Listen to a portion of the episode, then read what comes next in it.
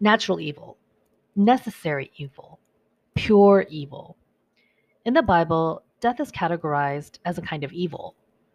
The angel of death who swept over Egypt, taking firstborn sons. Jesus conquering death at his resurrection. God's punishment and destruction, which always included death of some kind famine, disease, earth swallowing people up. But I'm not sure if death is the worst kind of evil, because even for God, death is treated more as a tool than as an enemy. Last night, I had a dream that shifted my paradigm on death. It was a silly dream, really, one involving superheroes and villains. In it, I'm part of a superhero squad who was in typical cliche fashion trying to save the world. During one of our travails, I encountered death. He's exactly what everyone imagines him to be the Grim Reaper in all his glory, large, intimidating, fear inducing, like some kind of dragon.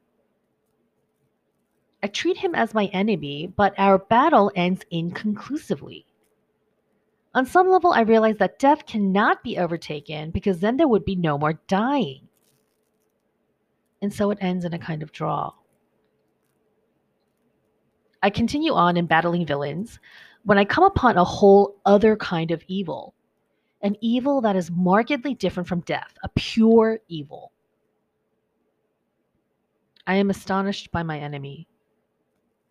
And in a moment of epiphany, I understand that no superhero, no matter how powerful, can defeat this evil.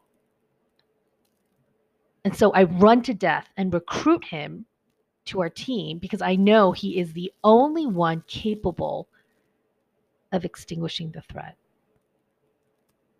The last scene of my dream is when my team of superheroes assemble to meet this pure evil, except this time, death is standing on our side.